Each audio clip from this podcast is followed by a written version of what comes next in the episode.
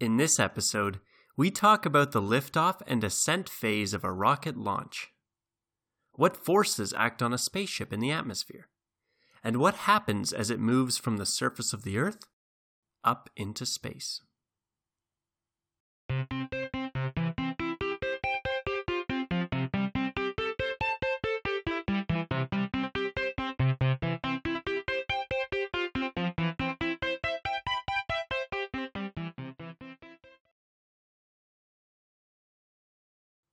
A great way to experience space technology firsthand is to watch rocket launches. Maybe you're lucky enough to see one in person. But if that's not feasible, don't worry. We live in this time where you can easily watch live streams of rocket launches from the comfort of your home. If you're not familiar with these types of events, you might think it's something very rare. But we're really very fortunate there are launches just about every week. Now, depending on your geographical location, the launch time might not be ideal for your viewing. And often, the exact time that's planned varies, since conditions need to be good and there are many pre launch checks that need to be performed. And watching rockets is just awesome. But it's even more interesting if you understand some of what's going on in the process. So, first, let's take a look at the theoretical part. We should start with the forces that are acting on a rocket when it's traveling through the atmosphere. To keep things simple, let's assume that a rocket is one point, and that the motion of the rocket takes place in a plane. These assumptions just help us out at the start by eliminating any lateral or side to side forces and any moments or torque equations on the rocket. So, with these restrictions in place, there are four forces that act on our rocket. We have thrust, created by our rocket engine. We have aerodynamic drag, created by the air resistance on the surface of the rocket. We have gravity, which is pulling the entire rocket towards the center of the Earth, or whatever other body we're taking off of. And we have lift from the surface of the rocket. All these forces act in different directions.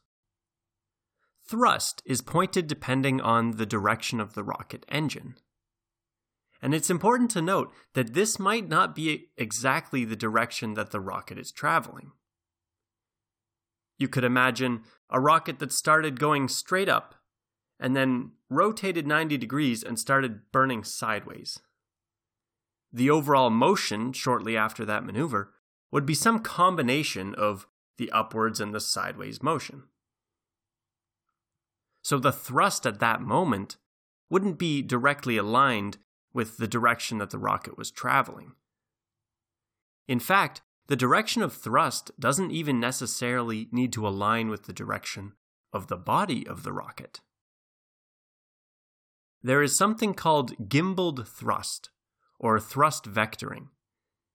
We can design a rocket engine nozzle that can rotate a few degrees, and this allows us to change the direction of thrust which gives us more control in pointing the rocket. In this case, we can no longer ignore that torque that we wanted to earlier, because the thrust isn't passing through the center of gravity of the rocket. And we'll discuss that in just a moment. Gimbaling is very useful and has been used on many well known spaceships. The Space Shuttle main engines were gimbaled, just like engines on the Saturn V and the Falcon 9 rockets. The second of our four forces is drag. And that's pretty easy for us to understand, because it always acts opposite the direction of motion of the rocket. It doesn't matter how we're pointing or where the thrust is. The drag acts against the current direction of the motion. This is just like if you're riding a bike and there's no wind. Doesn't matter which direction you're riding your bike, the air is going to push against you and slow you down. Our third force was gravity, and that always acts between the centers of two bodies, like we've discussed previously. And in this case, it's pretty much straight down to the center of the Earth. And our last force is lift, and that acts perpendicular, or at 90 degrees, to the flight direction. For an airplane, we use lift to counteract the weight of the airplane and keep the airplane up in the air. But on most rockets, the lift is quite low, maybe used to stabilize the rocket, and we're really using the thrust, our first force, to keep us up and accelerating upwards. Now, to understand these forces a little better, we can divide them into two groups of two. Take a moment to think. How would you separate them based on how they act? If you need a hint, what would change if we didn't have any air around our rocket? We wouldn't have lift or drag. So we can group these two forces together and call them aerodynamic, because they depend on the atmosphere that we're flying through. We can also group thrust and weight together as the other two. The aerodynamic forces are only present within an atmosphere. Some parts of the launch vehicle, like the nose cone or fins, provide control or help us improve the efficiency by taking these aerodynamics into account. But these surfaces only have an effect inside the atmosphere.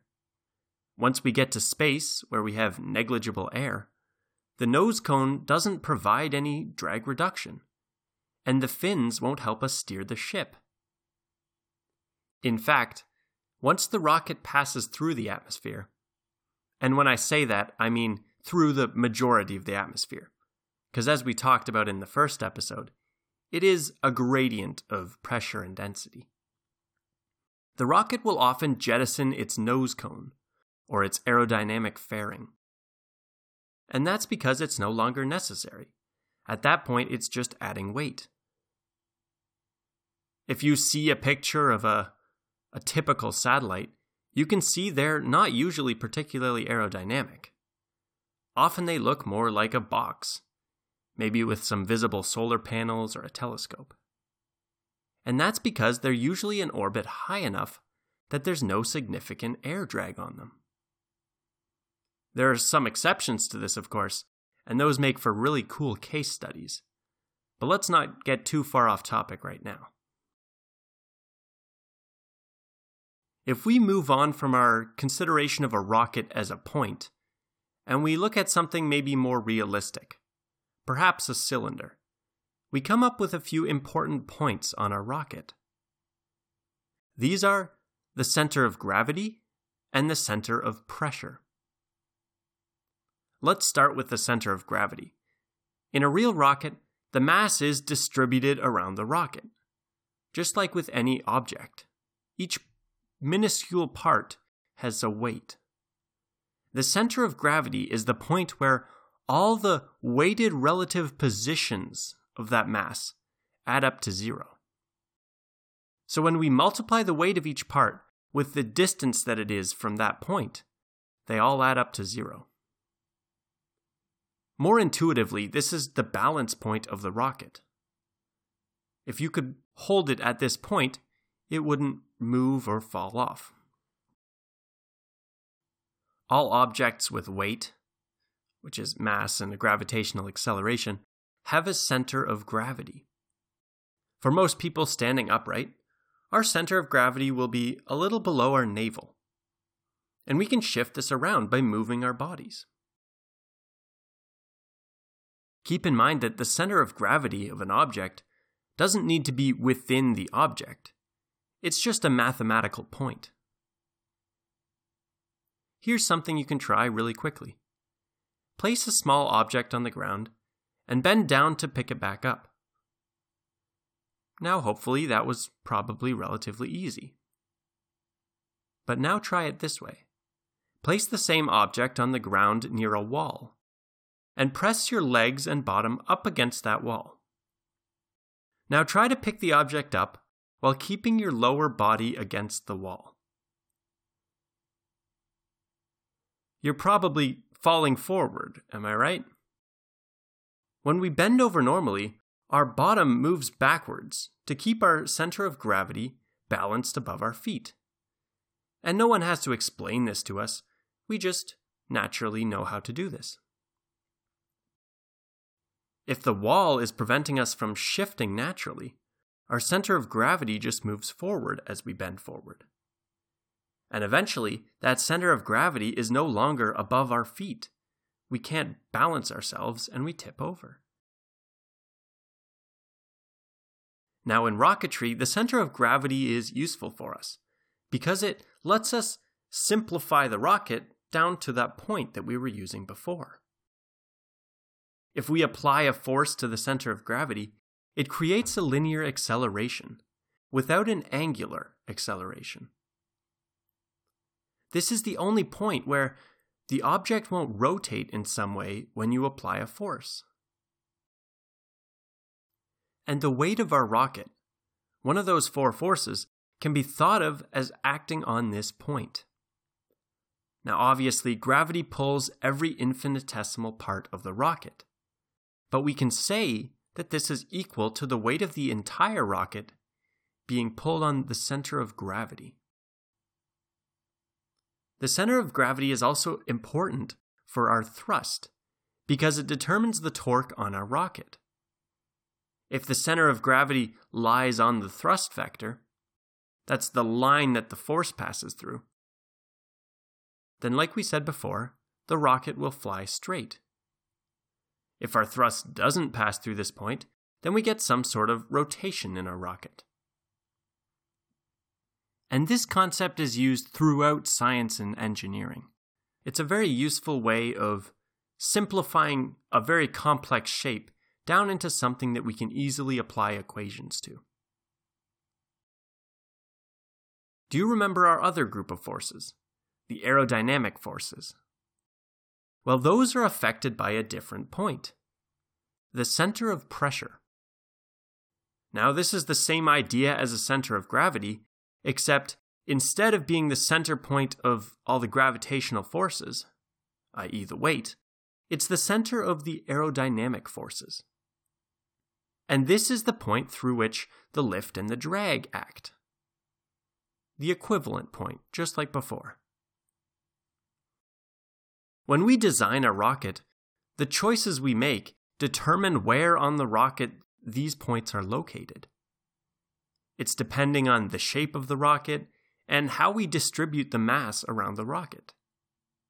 And we need to be aware of where these points are because they relate to the overall stability of our rocket. What do I mean when I say stability in this case? Our rocket has some desired flight path. If a gust of wind comes along and pushes it off course, we want it to return to its previous course. As an analogy, imagine a ball balanced perfectly on top of a hill.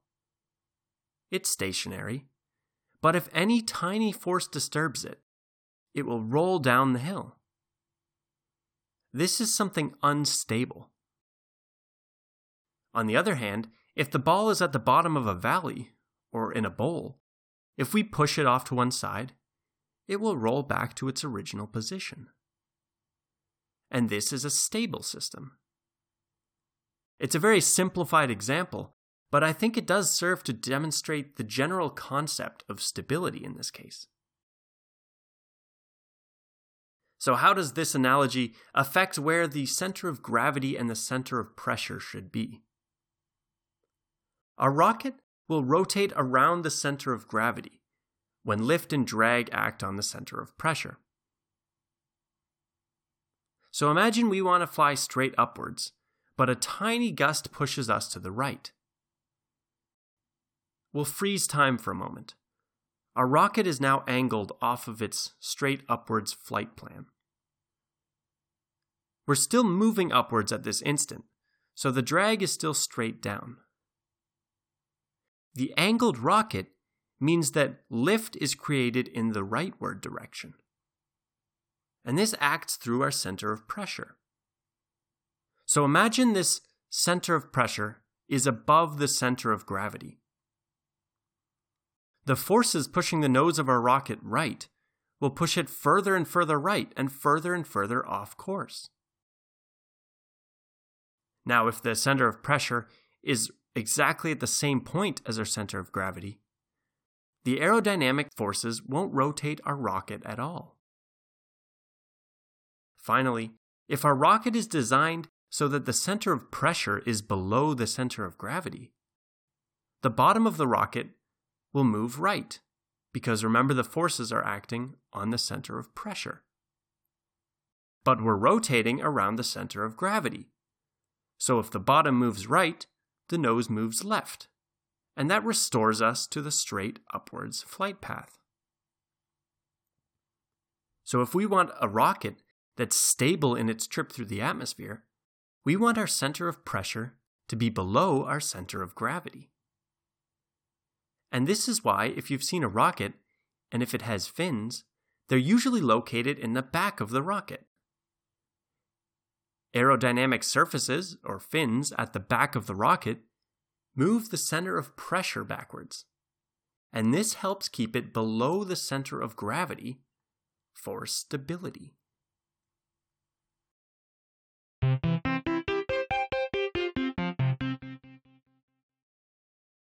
When launching a rocket, we need to consider the fact that the Earth rotates. And this is very important in rocket science. First of all, the atmosphere moves with the Earth's surface somewhat, which leads to cross track drag and lift. But this is a fairly small effect overall, and it dwarfs in comparison to what we're about to talk about. And that is the fact that the Earth's rotation adds velocity to your spacecraft at launch. This is just like if you were to throw a ball out of a moving car. The ball's velocity relative to the ground would be the sum of the thrown velocity and the velocity of the car. If we launch in an eastward direction with the Earth's rotation, near the equator we gain almost 465 meters per second. That's 1,670 kilometers an hour. And remember that when we're trying to get into an orbit, it's all about tangential speed, not just how high up we go. So this free velocity is extremely helpful.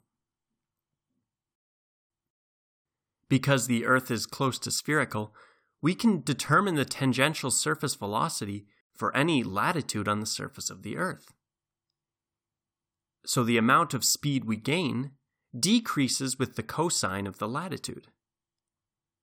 At either pole, there's no eastward component of the motion, so you're not gaining any velocity. Which makes sense because if you zoom out and see the Earth, your rocket is just rotating along with the Earth. Now, obviously, this velocity is always eastward, because that's the direction of the Earth's rotation. And this means that certain countries actually have a natural advantage when it comes to launching rockets and getting to space. Kennedy Space Center is in the south of the United States. In order to be closer to the equator and get more of this free velocity. It also has open water to the east, which is another important consideration. This way, in the event of an accident, the rocket isn't traveling over land, which is much more populated generally. The main European spaceport is located in Kourou, French Guiana, and this is even closer to the equator, and also has open water to the east.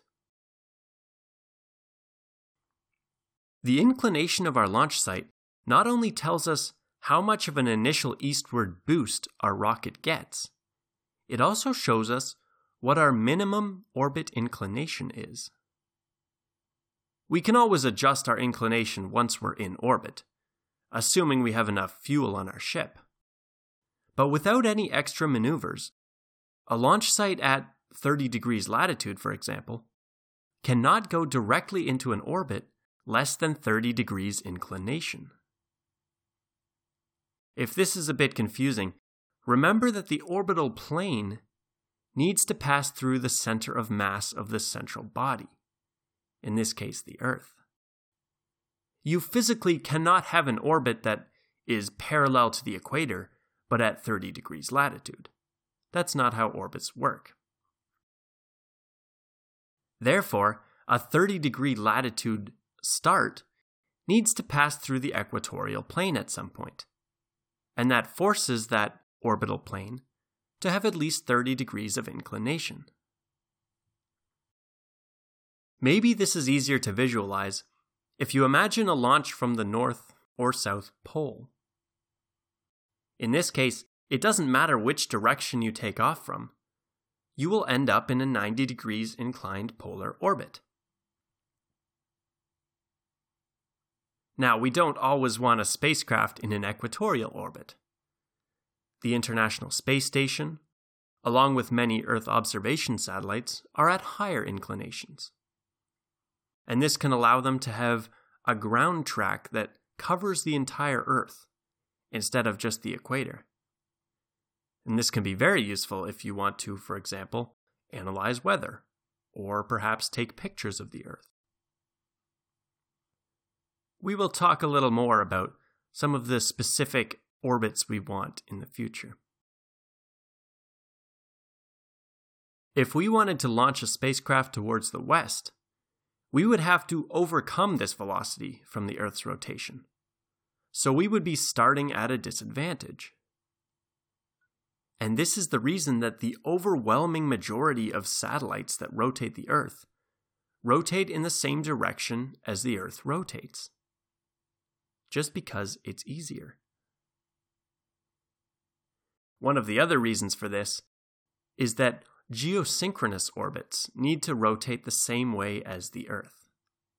But I'm getting ahead of myself again, and we'll talk about special types of orbits in a future episode.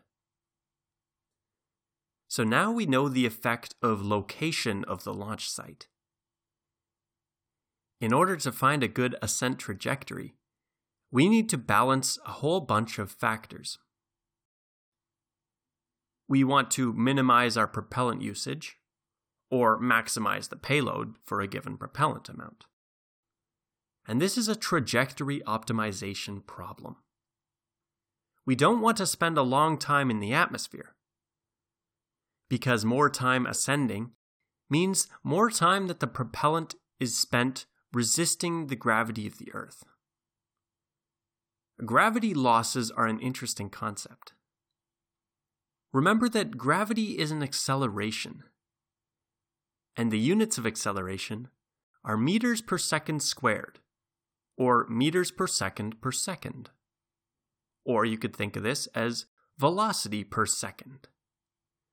And this means that every second we spent resisting this gravitational field, we lose more velocity. If we only consider gravity, we want to provide our thrust perpendicular to that gravitational field. And it's also optimal to apply a very large thrust for a very short time at the start of the ascent. That way, we spend less time and hence less fuel, quote unquote, fighting the gravitational pull. Let's imagine the opposite scenario what we don't want a rocket with thrust equal to the force of gravity. This rocket would be burning fuel and not moving anywhere. So ideally, we would have one huge thrust at liftoff that would take us all the way into space, and then we could circularize our orbit. But unfortunately, we need so much energy that we generally need to apply the force for a fairly long time. And a large amount of this thrust is parallel to the gravitational field.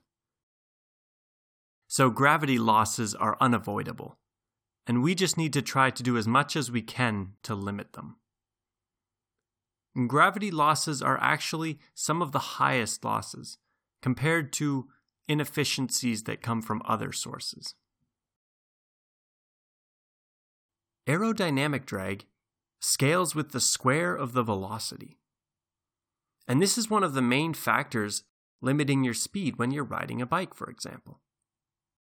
The drag quickly becomes so high that you can't put enough energy into the bike to overcome it. If you've seen fully streamlined bicycles, these are able to reduce the coefficient of drag and the cross sectional area to achieve some truly amazing speeds with the same energy input as a regular bicycle. But ultimately, even in these, eventually the drag just gets to be too large to accelerate further. So back to rockets. If we go too fast, the aerodynamic forces become higher, and we have to build a more robust rocket. There's also the issue of the path of the rocket. If we go straight up, then we have very little sideways momentum when we clear the atmosphere, and then we'll need more delta V to circularize our orbit. Remember to accelerate tangentially to the Earth. If our angle is too far from the vertical, we get more sideways velocity, but we have to take a longer path through the atmosphere, and this means more drag overall. If you have to steer the rocket, that requires propellant that's not being used directly to achieve your orbit. So we don't want to steer more than necessary either. Basically, we have to make a whole bunch of trade offs in order to get the best overall output. This practice is very common in engineering. In fact, I would almost argue that engineering itself is the practice of balancing different factors in order to get an optimum output. So, what's the general philosophy for these rocket launches? Usually, we want to go almost straight up at first, and then very gradually increase the angle that the rocket is traveling. Ideally, once you're out of the thickest part of the atmosphere, the rocket is mostly pointing sideways and gaining that tangential velocity that it needs to orbit the body. One useful concept for this is the idea of a gravity turn. We start with an initial vertical launch, and the rocket flies straight up. Then we do what is called a pitch over maneuver to turn the rocket just slightly, so it's not pointing quite vertically. From here, we allow the gravitational force to change the trajectory of the rocket. If we had no thrust, the rocket would follow a ballistic ellipse and fall back to the ground, like if you threw a ball. But we do have thrust, so the angle slowly increases until the rocket is flying parallel to the surface. And by the time the rocket would start to fall back to Earth, we want it to have enough velocity and altitude to then circularize into a stable orbit. The earlier the pitch over maneuver is performed, the lower our gravity losses.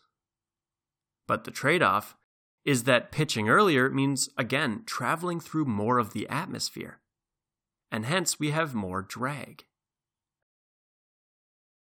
The gravity turn has low steering losses because gravity does the turning, so that's a benefit. But the ascent times are also longer than what is ideal, so we have increased gravity losses. We can improve this gravity turn flight path for some rockets by having a steeper first section and a flatter later section we have a slightly faster ascent and slightly lower gravitational losses. But the drawback now is that we have to provide some sort of steering input, where the rocket thrust is not totally aligned with its velocity. If we're taking off from a body that doesn't have an atmosphere, things are a lot simpler. And actually, the gravity turn is the mathematically optimal maneuver. Normally, there are always other constraints that alter our ideal trajectory. Remember that the acceleration that we have needs to be safe for the payload or the crew. The shape of the fairing changes the drag coefficient, which also changes where the maximum dynamic pressure occurs. If we talk about multi stage rockets, we have further complexities from the period of time between stage separation and ignition of the next stage. These brief coasting times also change the trajectory. We need to consider the heating of the rocket due to friction and compression of the air. So, overall, there are a huge number of considerations that need to be taken into account.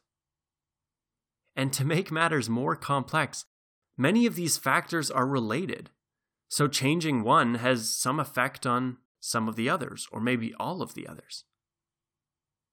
And I'm not claiming to have all the answers.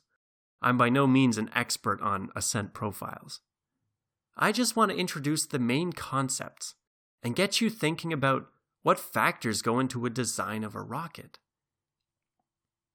And if you look carefully at the design of some rockets, maybe you'll be able to see what challenges the designers of those rockets were trying to contend with. And hopefully, this gives you a little bit of an appreciation on just how complex a problem this is for those who do need to try and solve it.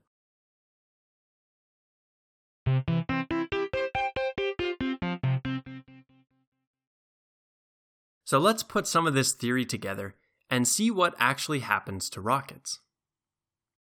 Now, obviously, the exact steps depend on the rocket in question. Rockets have different number of stages. Nowadays, we're even more spoiled with some reusable first stages that can be retrieved or can land on the Earth. And this is very cool to witness. Nevertheless, there are many steps which are common in almost all launches, and this is what I'll talk about today. The exact pre flight timeline varies a lot again depending on the launch vehicle. But what are the main things that are done? Well, this process can start one or more days before the scheduled launch time. There are often built in holds, where the countdown is paused at a predetermined time to check on the status of the rocket and to keep the launch aligned with the launch window. The rocket is moved to the launch pad and powered up. The launch pad often has a structure to support the rocket, for fueling, and for different pre flight tests. They also usually have systems to deflect the rocket exhaust and to diffuse some of the loud noise when the rocket engine does start. And at the launch pad, a number of checks are performed to ensure that everything is operating normally. Eventually, non essential personnel are cleared out from the launch pad area, and they start to load propellants into the vehicle. Now, the timing of this is very important. It's not like filling up your car that can happen pretty much whenever. We often have cryogenic propellants or oxidizers, and these need to be loaded at precise times because they evaporate very quickly, even in normal weather. Speaking of, during the countdown, the weather is closely monitored to ensure that the conditions are safe for a launch. Usually, the launches have alternate dates planned, in case something causes the launch to need to be aborted and rescheduled. We mentioned launch window a moment ago, and this concept is important when we discuss rocket launches. For most missions, we can't just launch whenever we feel like there are certain dates and times we need to launch. It might be important to rendezvous with another vehicle in orbit, or a celestial body, or to reach a specific orbit and spot in that orbit. If we're going to Mars, technically we can launch whenever we want to get there, but there are certain times when it will be much easier to intercept the planet, and we will use less fuel, less time, or less of both. and we can actually compare these factors very nicely in something called a pork chop plot. It's kind of a funny name because I don't see much of a resemblance to pork chops personally, but it's a contour plot, like a topographic map. The axes have departure and arrival dates, and we plot contours of characteristic energy. There are many ways to travel between two bodies in space. And each trip will have a departure time and an arrival time, and some amount of energy that it takes. So if we look at these plots, we can find departure dates that suit the fuel and travel time requirements of our mission. It's a very useful way to see all these important factors at once. There's a famous story about pork chop plots used in the Voyager program. Apparently, engineers at the California Jet Propulsion Lab plotted roughly 10,000 potential trajectories. And besides their obvious main mission objectives, they tried to eliminate encounters that would happen during Thanksgiving and Christmas holidays, so they wouldn't need to work at these times. I think it's a cute story that really contrasts the unwavering science and math energy that you can't change with the very human concerns people have, like just enjoying the holidays and being with their family. But back to the launch phase. The most important part of many launches is obviously the liftoff. Do we have an exact definition of T minus zero? Well, not really. There isn't a consistent definition. For some launchers, this is the instant that the rocket lifts off. For some, it might be when the launch clamps are released, or maybe when the booster rockets get ignited. Interestingly enough, often the main engines are not fired at T minus zero. They're usually started a few seconds before this time. And this is to build up enough thrust and to ensure that they are working properly before committing to a launch. If some sort of anomaly is spotted in those milliseconds before takeoff, often there's time to turn off the engines and abort the launch. So around T minus zero, we have liftoff. And again, it might not be exactly that zero mark, but the rocket starts accelerating upwards and remember, there are a number of factors that work to increase the rocket's speed. We have propellant being burned, which decreases the mass of the craft and means that it's accelerating faster and faster.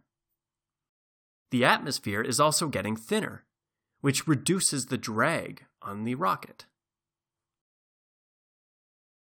As the rocket picks up speed and ascends, it passes through a point of maximum dynamic pressure, also called max Q. And dynamic pressure is the aerodynamic stress on the rocket.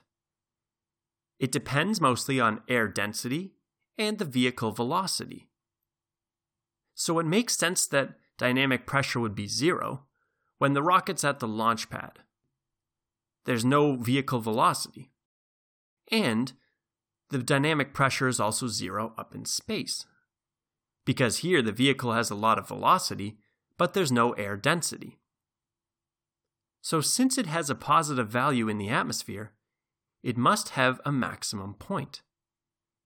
It's a balance between the increasing speed and the decreasing density. This concept is actually proven by a theorem of calculus called Rolle's theorem. It's one of those times when math formalizes something that everyone already intuitively knew. Basically, it says that every well behaved function that has equal values at two different points must have at least one maximum or minimum somewhere between them. If you start driving your car now, starting from a speed of zero, and you stop at some point in the future, somewhere between that starting and stopping point, there's a point where you reached your maximum speed. maximum in this case because we can't have a negative speed. At this point of maximum speed, your rate of change, your acceleration, is zero. I think we can appreciate that it's useful to write these things out in a formal mathematical language. But it might also be part of the reason that some people think parts of mathematics are silly. Because I think that most children would grasp at least part of this concept pretty intuitively, provided it was well explained to them. But anyway, the same idea holds for our max q.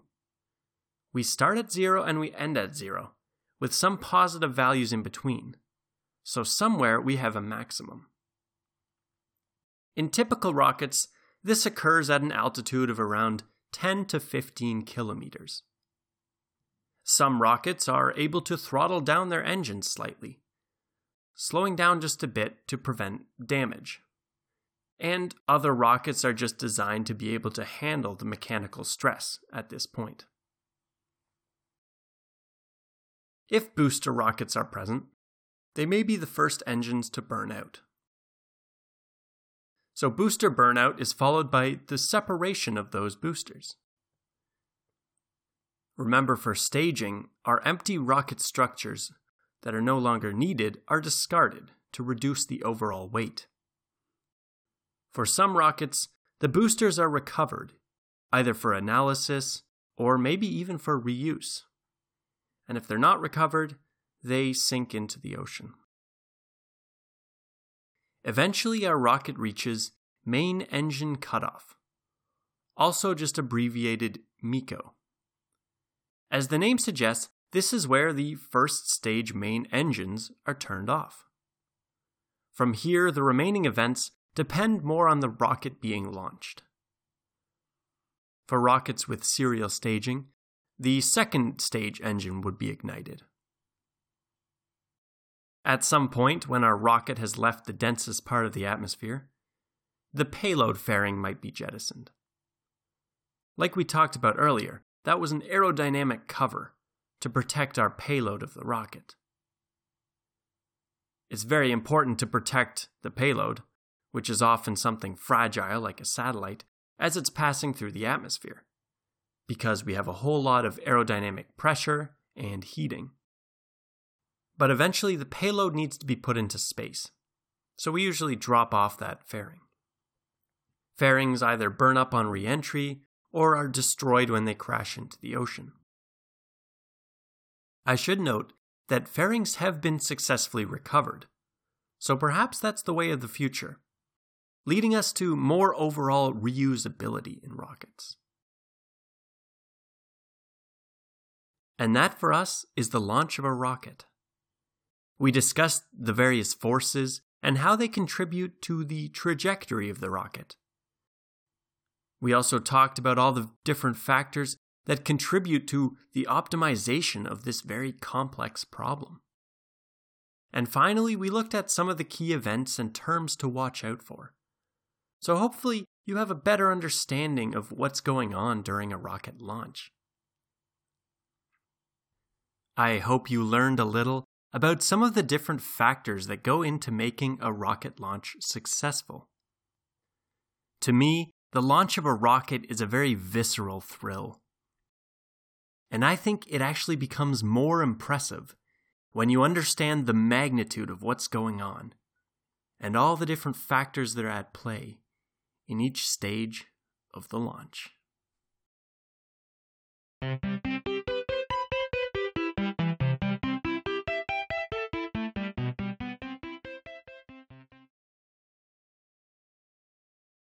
Thank you so much for listening. If you want to be notified when a new episode is released, please consider subscribing to the podcast. If you know someone who you think would enjoy the show, go ahead and recommend it to them. Together we can teach more people about space. And the best part is, you get a friend who you can learn alongside. If you have any feedback, comments, or ideas, I would be thrilled to hear them. You can contact the show at theastronautics lab at gmail.com. Until next time, and stay curious, my friend.